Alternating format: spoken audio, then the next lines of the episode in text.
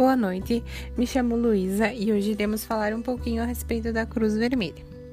Bom, a Cruz Vermelha ela foi criada em mil oitocentos e sessenta e três através de um grupo de pessoas com uma enorme vontade de ajudar o próximo, movidos principalmente pelo espírito de solidariedade e da humanidade.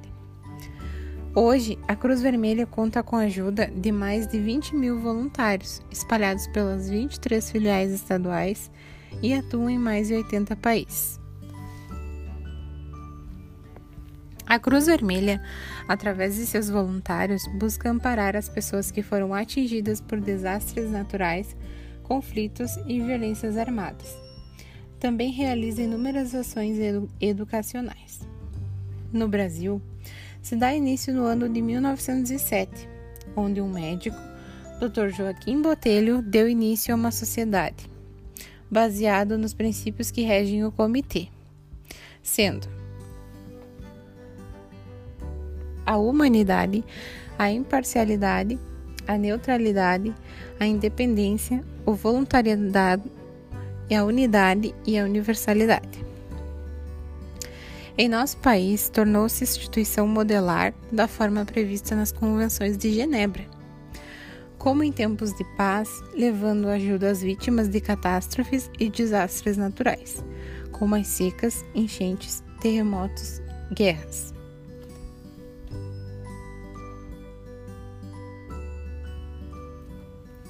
É interessante destacar a participação majoritária das mulheres no voluntariado, sendo inclusive em nosso país criado em mil novecentos e dezesseis as Damas da Cruz Vermelha Brasileira.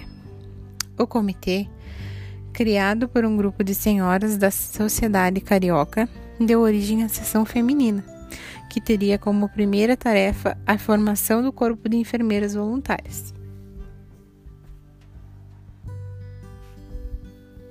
A semente assim plantada frutificaria, e para permitir o funcionamento de outros cursos sugeridos pela seção feminina, foi criado e inaugurado em março daquele ano a Escola Prática de Enfermagem.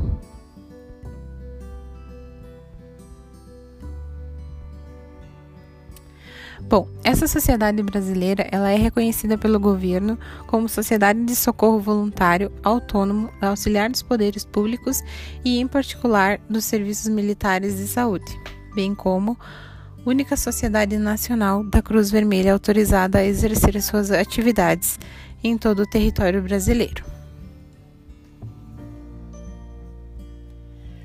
Atualmente, o Comitê Internacional da Cruz Vermelha recruta funcionários para atuarem nas missões. Esses funcionários, eles são contratados, então, de duas formas. Ou funcionário internacional, que é um profissional que trabalhará em missões humanitárias internacionais em países diferentes do de sua origem. Os contratos de funcionários internacionais são chamados uh, expatriados do Comitê Internacional da Cruz Vermelha. São assinados com a sede em Genebra.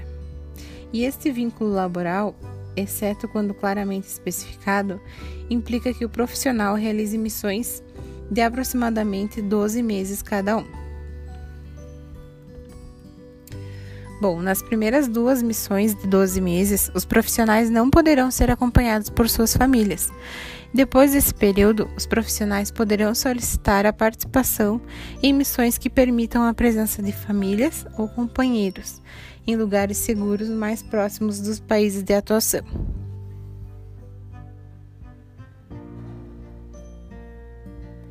É importante ressaltar que não existe uma garantia de que a solicitação será aceita, pois dependerá das necessidades e restrições operacionais da nação.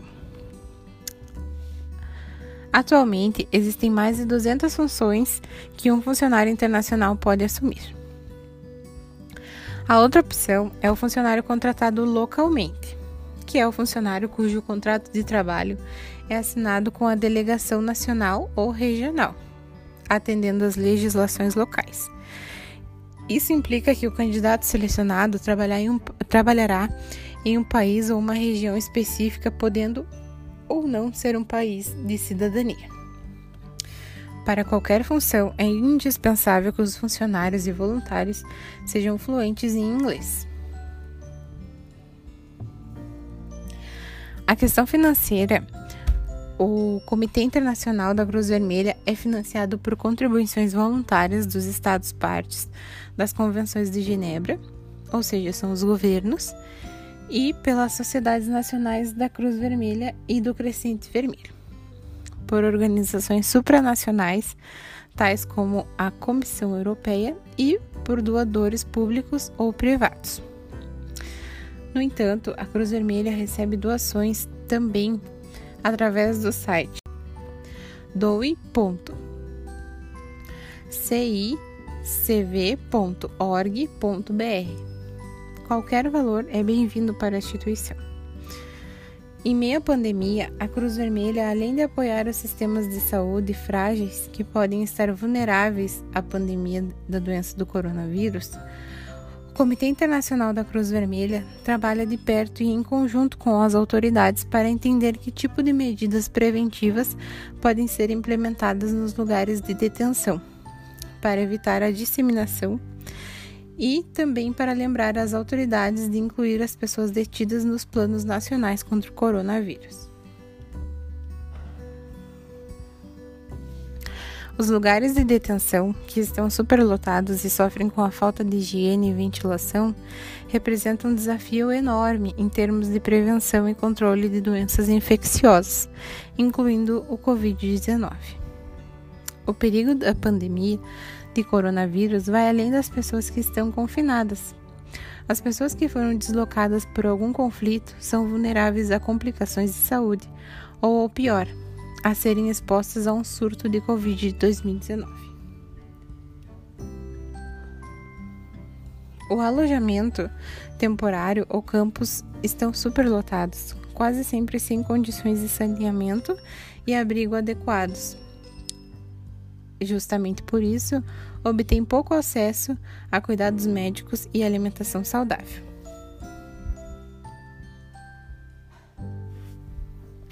Para finalizar e ressaltar a importância da Cruz Vermelha, recentemente, a conta oficial do Comitê Internacional da Cruz Vermelha no Twitter publicou uma mensagem nas seguintes palavras: para a mãe que tem que dar de mamar ao filho, para as pessoas que precisam andar novamente, para os que procuram seus entes queridos, para a comunidade que se protege de bombas. Sabemos que os conflitos não param por causa do coronavírus, e nós também não iremos parar.